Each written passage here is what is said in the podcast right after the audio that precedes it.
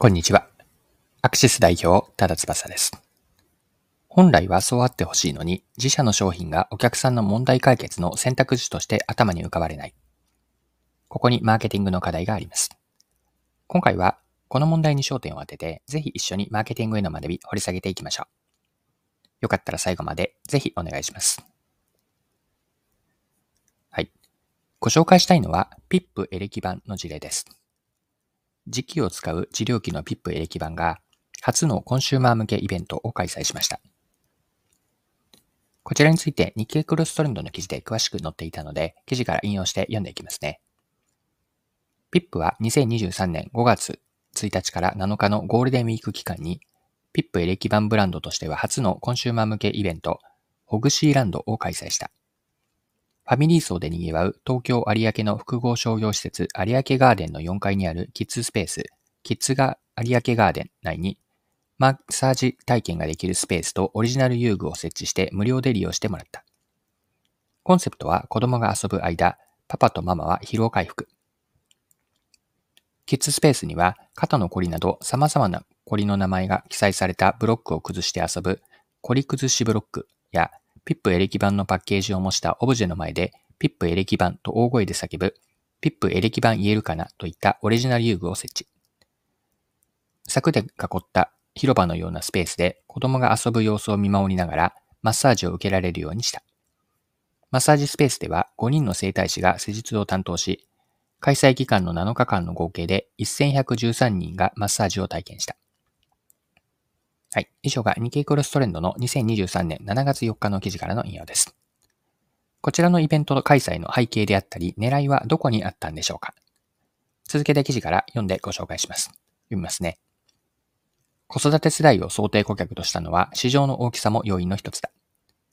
マーケティング視点で考えても、毎年約70万から80万人の新生児が誕生する。出生率で考えると、毎年100万人単位のママさん、パパさんが市場に入ってくる。子育て世代に肩こりイコールピップエレキ版のイメージを定着できれば、ユーザーベースが広がると、ピップエレキ版ブランドマネージャーの松浦氏は語る。イベント開催の KPI は、純水槽比率を高めることに設定した。純水槽比率とは製品カテゴリーや悩みの種類など限定的な情報から特定のブランドを思い浮かべる人の割合のこと。肩や腰のこりなどに悩んでいるときに解決方法としてピップエレキバンを想起する人の割合を上げることが目標だ。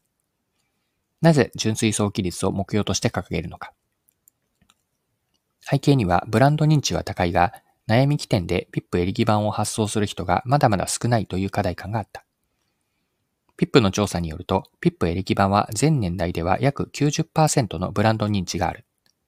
若年層である20代でも約80%の認知を得るなど知名度は高い。全国のドラッグストアの配下率は約95%と購入しやすい。それでも肩や腰のこりなど悩み起点での早期がまだ不十分と松浦氏は話す。現状の調査では同様の悩みの際、マッサージやストレッチなどの解決法として思い浮かべる人が多く、ここでピップエレキ板を早期する人の割合を高めて買い上げ率を高めることがブランドの成長につながるのではないか、と松浦氏は言う。はい。以上が日経クロストレンドの記事からの引用です。それではですね、この PIP エレキ板の事例から学べることを掘り下げていきましょう。PIP エレキ板は高い認知率を誇るんですが、生活者が肩こりや腰痛を和らげたいと思った時に、その選択肢として思い浮かび、思い浮かばれませんでした。想起されるのは、ピップエレキ板ではなくて、マッサージであったり、ストレッチであることが多いようです。商品やサービスの認知率が高くても、お客さんの問題解決法として選択肢に入らないというギャップ、これマーケティングでの課題なんですよね。ここで補助線として一つご紹介したいのが、ジョブ理論なんです。ジョブ理論は、ハーバードビジネススクールのクレイトン・クリステンセン教授が提唱した理論です。ジョブというのはもともと英語では jobs to be done とジョブ理論では表現されます。jobs to be done です。これ日本語にすれば片付けたい用事とか済ませたい仕事、こんなニュアンス、意味合いを持つ概念なんです。ジョブ理論で特徴的なのは人がジョブを解決するために商品やサービスを雇うと表現することにあります。商品やサービスはジョブを解決するための手段として位置づけられるわけです。ピップエレキ版をジョブ理論の視点で見てみると、商品名としての認知は高いものの、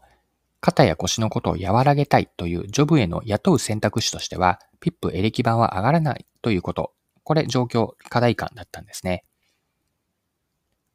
で、お客さんの課題感が明確でありながら、そのジョブで自社の商品やサービスが選択肢として想起されない場合、マーケティングはどのようなアプローチを取ればいいのでしょうか最後にこの問い考えてみましょう。商品の存在自体は認知されている、認識されているので、ジョブと商品が結びつけられる、連想されるように働きかけることで、自社の商品が選ばれる可能性が高まります。マーケティングの具体的な手段としては、例えばこれから言うようなものが考えられるんですが、まずは体験の機会の提供。例えば、ピップエレキ版が行ったような体験型イベントは、実際に商品を使ってもらうことで、自社商品がジョブ解決の手段として認識されやすくなるでしょう。他にはストーリーテリングがあります。お客さんの抱えるジョブをリアルな物語にして再現をして提示し、共感してもらった後に解決策として自社の商品を提案します。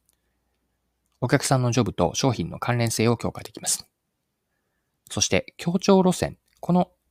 協調路線も有効だと思うんですよね。お客さんがジョブの解決のためにすでに思い浮かぶ選択肢に自社の商品も入り込むアプローチです。例えば、ピップエレキ版の場合は、マッサージ師であったり、ストレッチ専門家の方々からの推奨を得たり、マッサージ店でピップエレキ板を販売してもらうなどです。マッサージやストレッチというすでに既存の解決策である、このお客さんの頭の中にあるすでにある解決策と強調していくことで、自社の商品が選択肢として想起されることを狙うんです。お客さんの課題、これがすなわち今回の文脈でいうところのジョブにあたるわけですが、ジョブが明確になっている状況では、ジョブの解消のための雇う候補として自社商品をいかに結びつけられるか、ここにマーケティングの知恵の出しどころがあります。はい、そろそろクロージングです。今回は PIP エレキ版を取り上げて学べることを見てきました。最後に学びのポイントを振り返ってまとめておきましょう。商品の認知度が高くても、お客さんのジョブへの問題解決策として頭に浮かばれない商品認知と解決策早期のギャップ、これマーケティングの課題のよくある一つなんですよね。ギャップを起こる、ギャップが埋めるためには、ジョブ理論を活用するといいのかなと思っていて、お客さんが直面するジョブ、片付けたいタスクとか課題感を指しますが、お客さんの持つジョブと自社の商品、サービスを結びつけることによってギャップを埋めることにつながります。具体的には、ジョブが再現した状況での商品の体験機会の提供であったり、すでに想起される解決策との協調路線など、お客さんの頭の中でジョブと商品が結びつけること、結びつくことを強化し、認知とジョブ解決策への早期を高めると。これ、マーケティングでやる有効な手になるかなと思います。はい、今回は以上です。最後までお付き合いいただきありがとうございました。それでは今日も素敵な一日にしていきましょう。